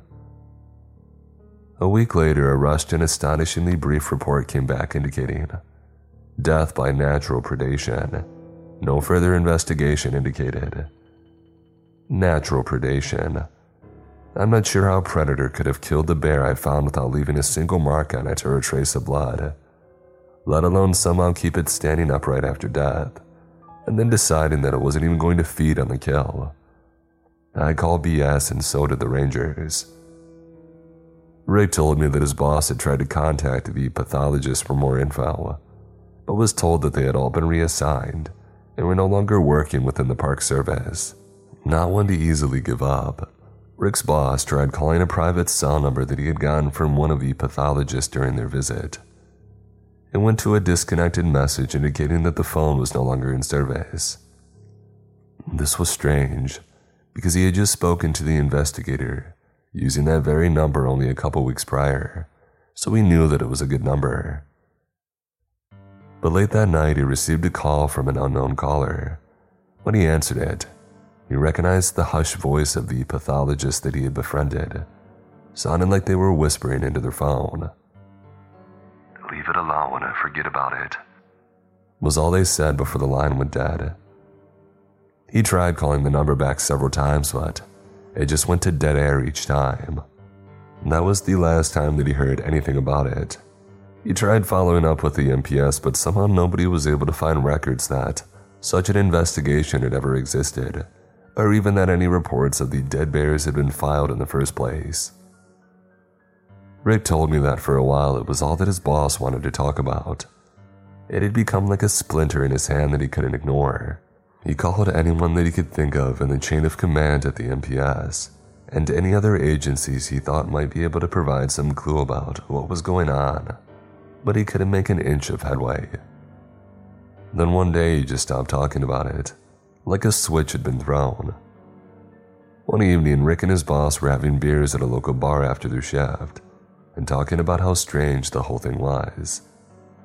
And then the next morning, his boss had walked in looking a little shaky and out of sorts, went into his office and closed the door and didn't say two words to Rick that day. He never mentioned the incident again. A few times Rick and I brought it up in conversation with him later on, and his boss just brushed the whole thing off and changed subjects, looking very uncomfortable about the whole thing. I don't know what happened, but if I had to guess, I'm thinking that his boss was probably digging into something that wasn't meant to be dug into. And somebody had convinced him that it was better if he just forgot about it. Look, I'm not some conspiracy theorist nut job, okay? I just know that the whole thing stinks to high heck, and I'll just leave it at that. The other thing that I'll tell you about today is what we call the Witch's Lodge. I'm not sure what it was originally. It's really not much more than a single room log cabin built out in the deep bush. I've seen it a couple of times and I've been inside once. It's a bit of a hike from my post and not somewhere easily traveled even by snowmobile, so I don't get out that way very often.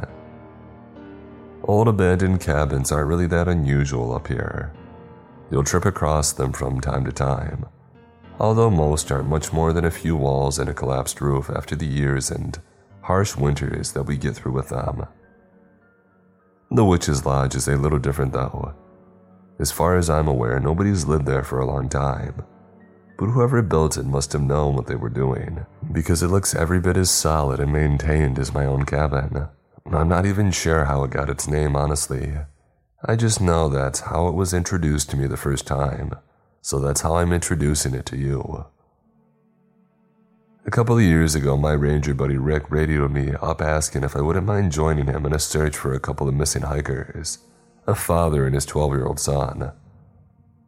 Now I'm just a caretaker and I don't normally participate in ranger or SNR related activities, but apparently there wasn't anybody else available to accompany him on that day, and he had gotten a lead that the hikers may have been heading out into my section of the park.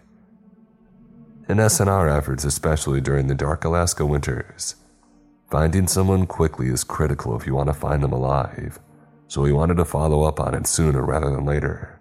Of course, I couldn't exactly refuse to help him, especially not when one of them was just a kid. So a couple of hours later, I found myself trailing behind him through the knee deep snow. We moved along a semi familiar path for a while before we turned left at a fork, and we started making our way along another that I wasn't familiar with.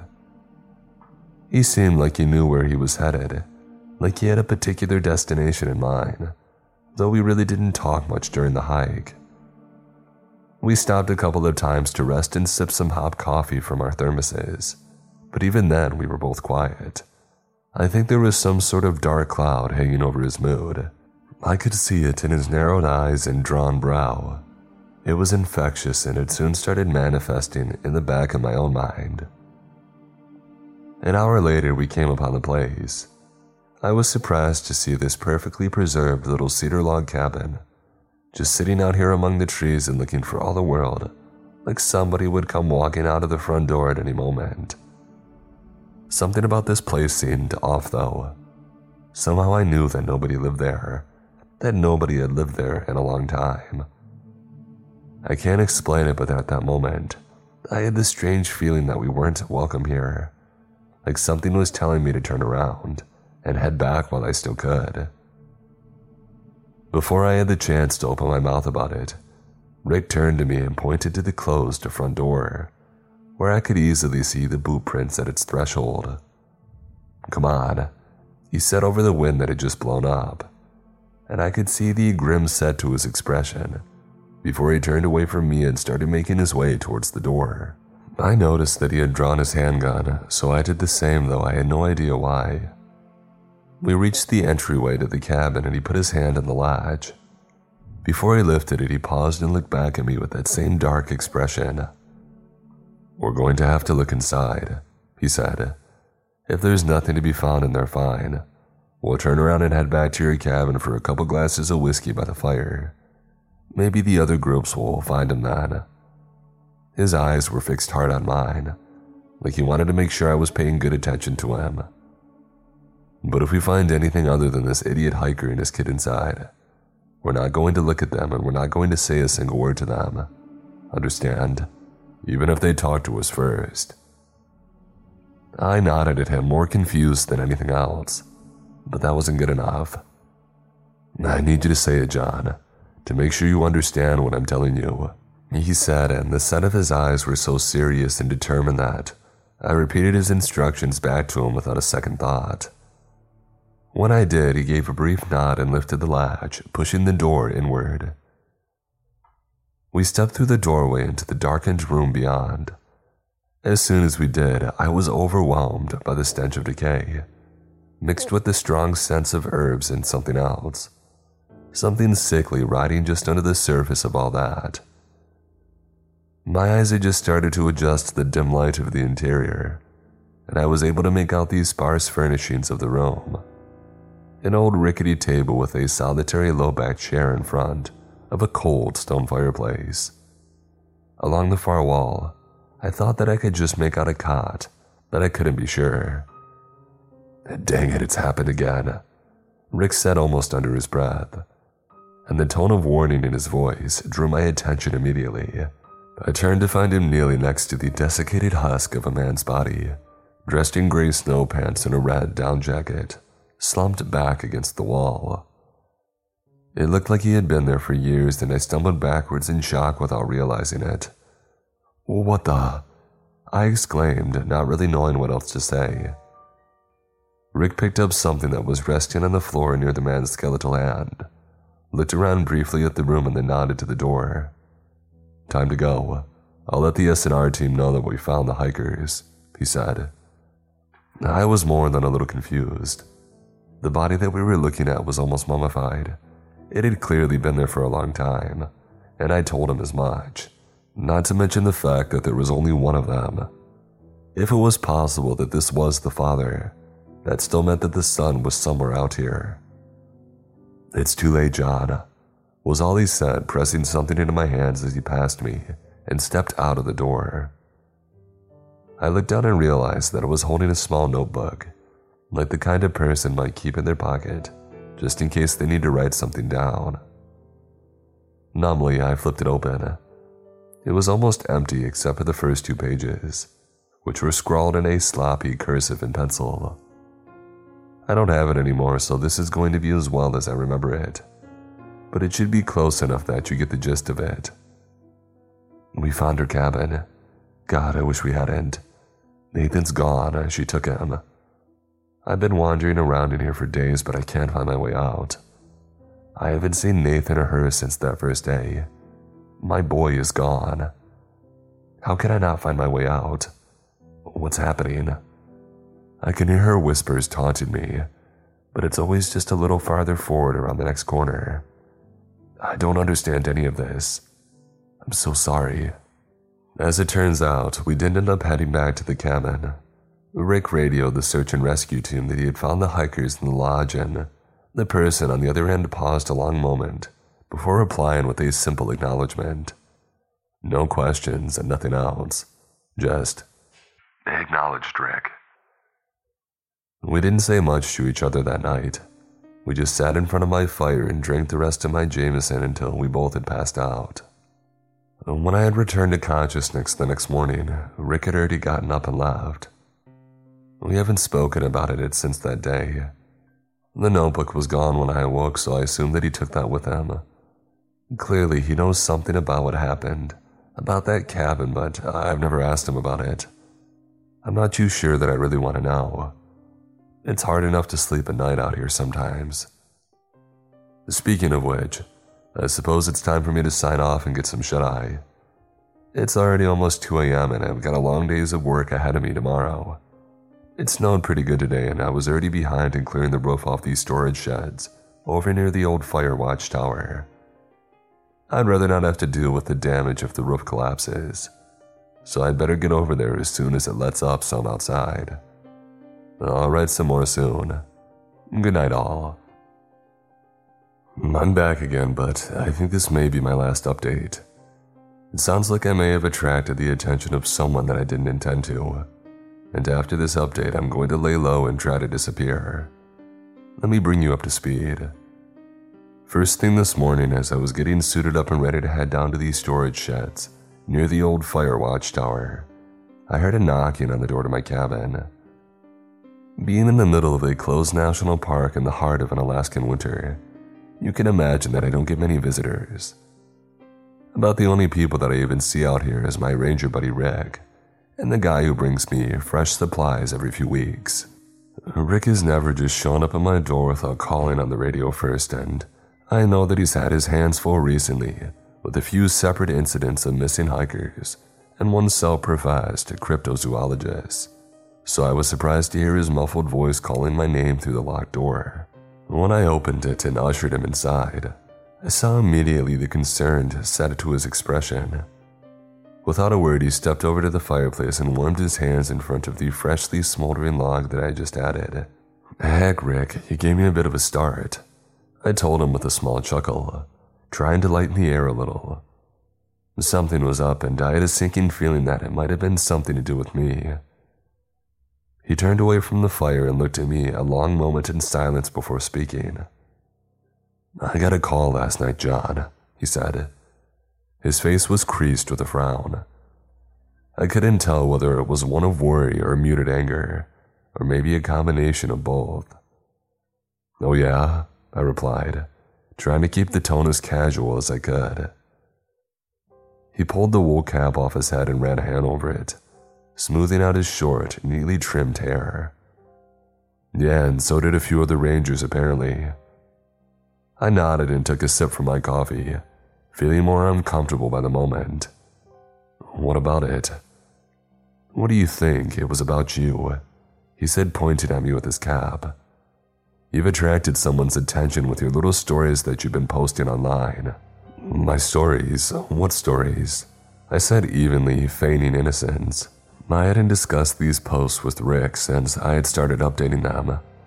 Sure, we've chatted about the possibility of me doing some in the past, but I haven't told him that I had actually written them. As far as he knew, I was just blowing smoke. My palms began to sweat, despite the fact that my cabin's internal temperature was probably in the low 50s, even with the fire in the hearth.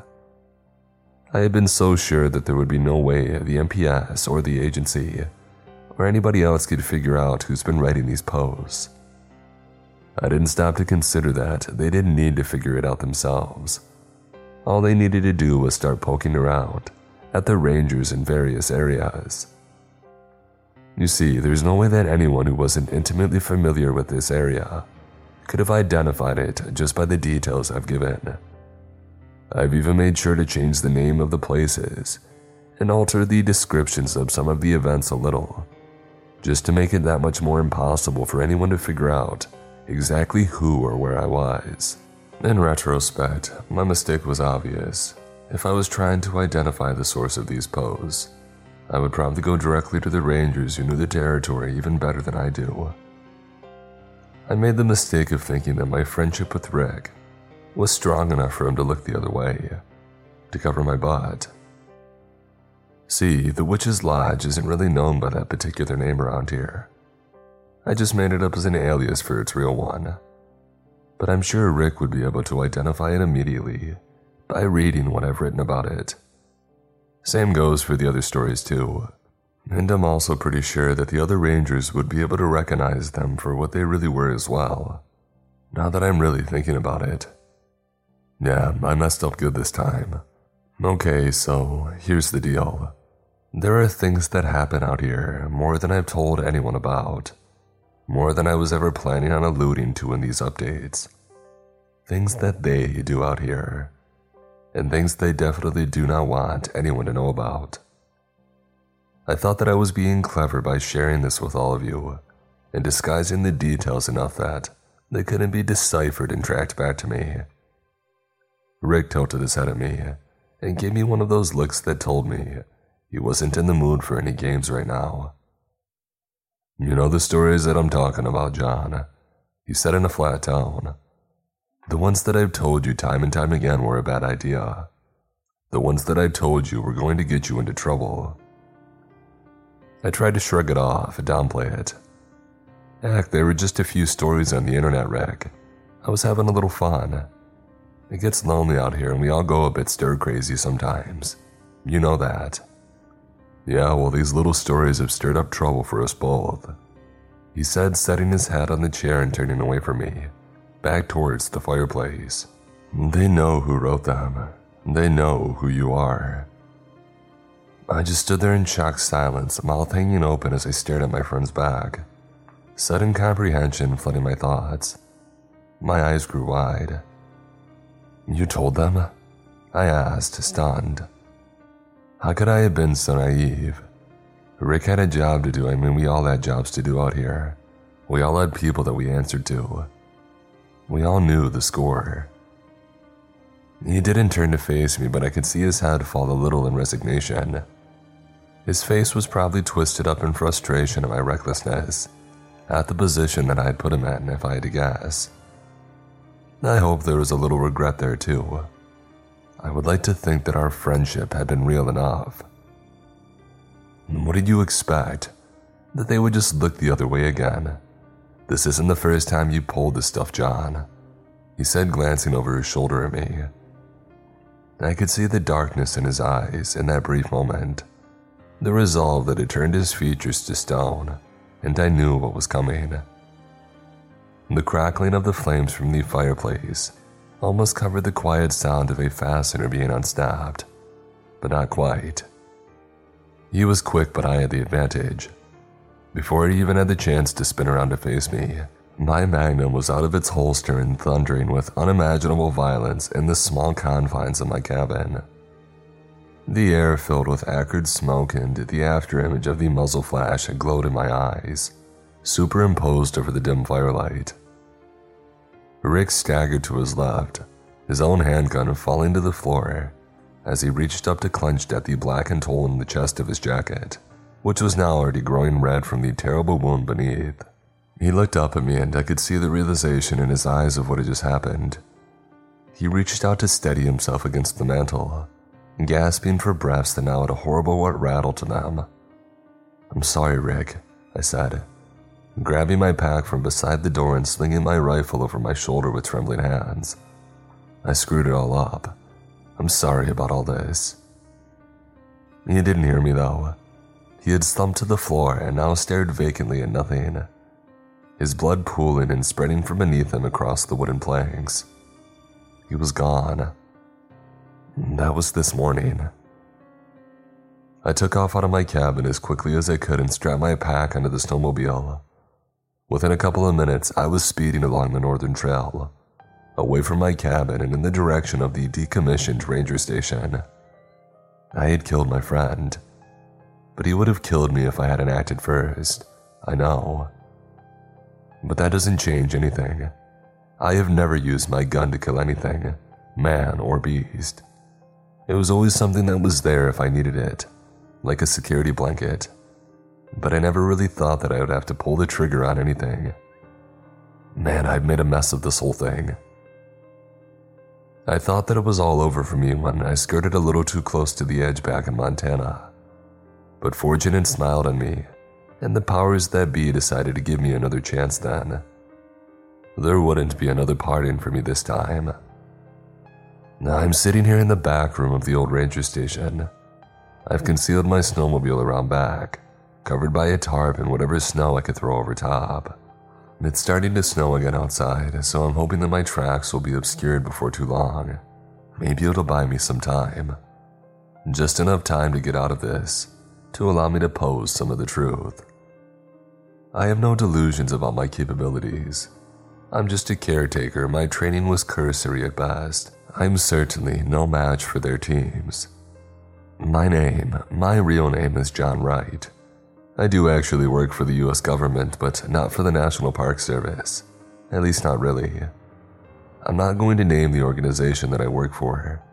Not because I'm afraid that they'll find out. It's too late for that now. But because their Raptor AI protocols will identify and censor this entire post before it has the chance to proliferate if I do. Once this gets out and starts bouncing around to various servers, it's much more difficult for them to make it go away. My job here is mostly what I've told you. That part's true. But that's mostly just busy work. My cover, if you will. Primarily, I'm responsible for keeping an eye out for trespassers who wander a little too close to their facilities, or things that have escaped from them, or unintended byproducts of whatever the heck they're doing in there. I don't really know what goes on under the mountain, and I'm sure that I wouldn't understand it even if I did. What I do know is that I'm pretty sure those cars, they just appear out of nowhere, hundreds of miles from anywhere that they have any business being, are from one of those byproducts. The shades, heck, I don't know, escapees maybe. I don't even know what I hope to accomplish by writing all of this right now. Maybe it's my way of trying to make it right. Maybe I just want to make sure that there's something left in me for anyone to remember. When I was posted here three years ago, I saw the entrance to the facility. It's about 10 miles away from my cabin, bored directly into the base of a mountain.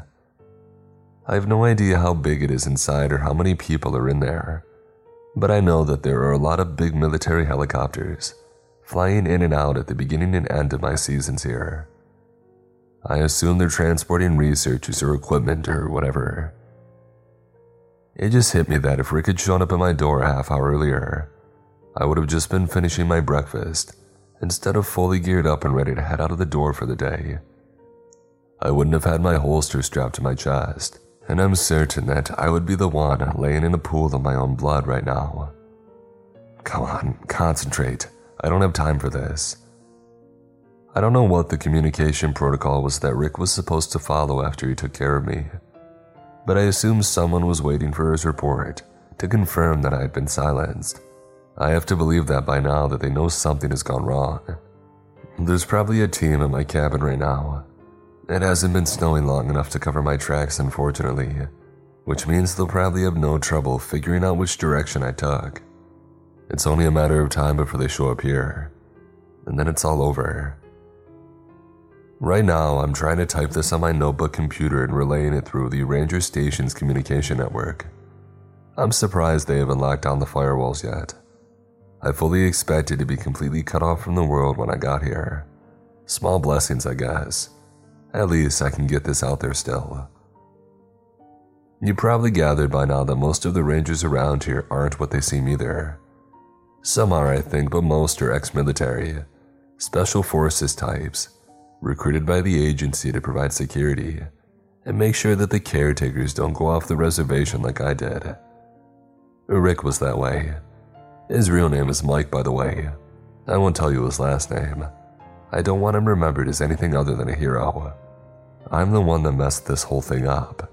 He was only doing his job, fulfilling his sworn commitment. He was an honorable man, and that's how I want him remembered. And my nerves are starting to get the better of me. I just took a look outside because I thought that I had heard something. I don't think that they can get here this quickly, so I'm thinking that it was only my imagination. Look, this isn't something isolated to Alaska. They have facilities all over the US. The last one that I was at was in Montana. I know there are others spread across the states Wyoming, Texas, Kentucky, South Dakota. I mean, they're everywhere. They like to build them in national parks, especially those with huge areas of wilderness. It ensures a reasonable amount of privacy without drawing the sort of attention to it that places like Groom Lake or Cheyenne Mountain have done.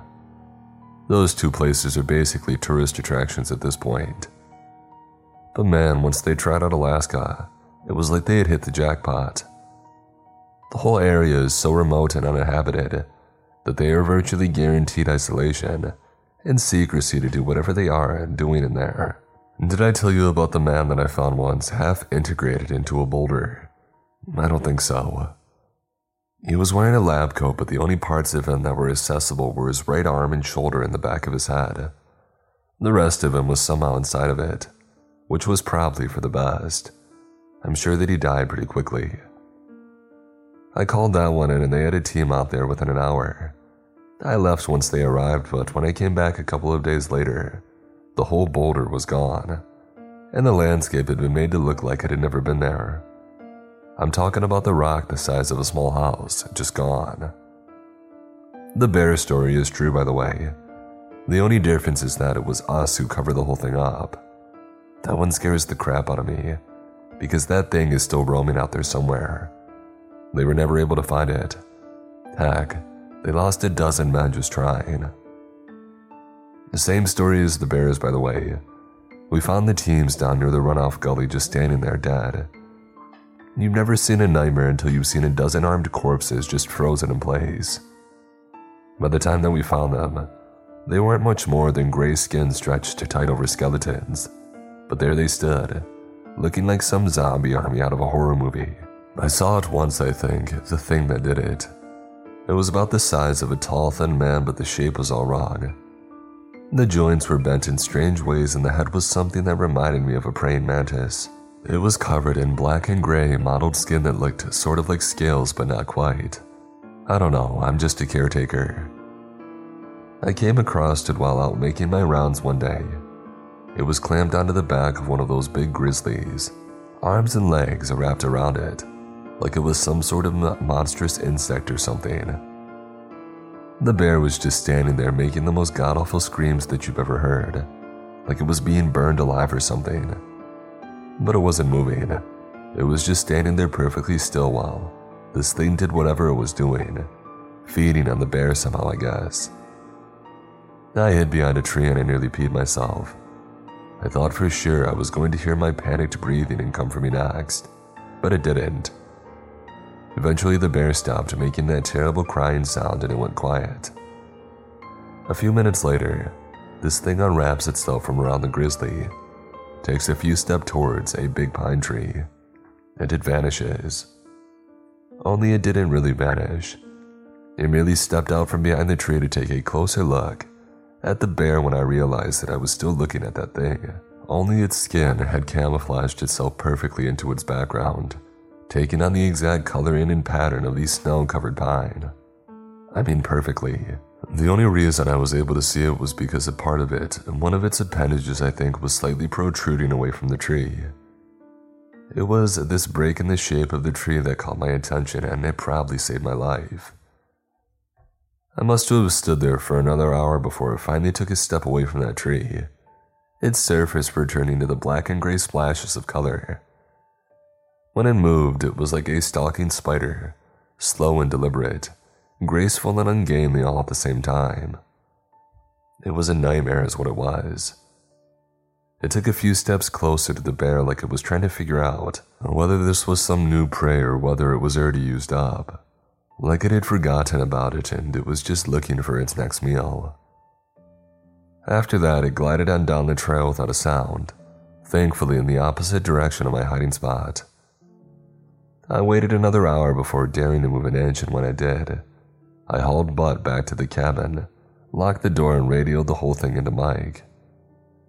They sent a team up but never found anything other than the bear, which they very quickly made disappear. While I'm sharing my sins, by the way, the real rangers, the ones that originally found the dead bears and reported it to the NPS, well, you won't find them anymore. There were three of them that worked with the researchers, just like I had said in my story. But a week after the researchers left, all three of those rangers somehow wandered off trail during a snowstorm, and they died of hypothermia. Yeah, right, hypothermia. You would think that the agency could at least use a little imagination when they came up with these stories. I know this whole thing took a sudden sharp right turn in you guys, and I'm sorry about that. I'm out of time though, no more time for pretexts or lies. The bottom line is, you're better off staying out of the parks. Go see a movie, go for a drive, play video games, whatever. I suppose even state parks are probably safe enough, but I still wouldn't chance it. The stuff I've seen, what they've done. Okay, I'm pretty sure that wasn't my imagination that time. Time to upload the post. If I'm mistaken and I have some more time, I'll just send an update. But I want to make sure this gets out there before they stop it. John Wright, former seasonal caretaker at an Alaska national park. Thank you all so much for listening to this week's episode. I hope that you enjoyed it. Wherever you may be in the world, I hope that you stay safe and sound. And as always, stay creepy.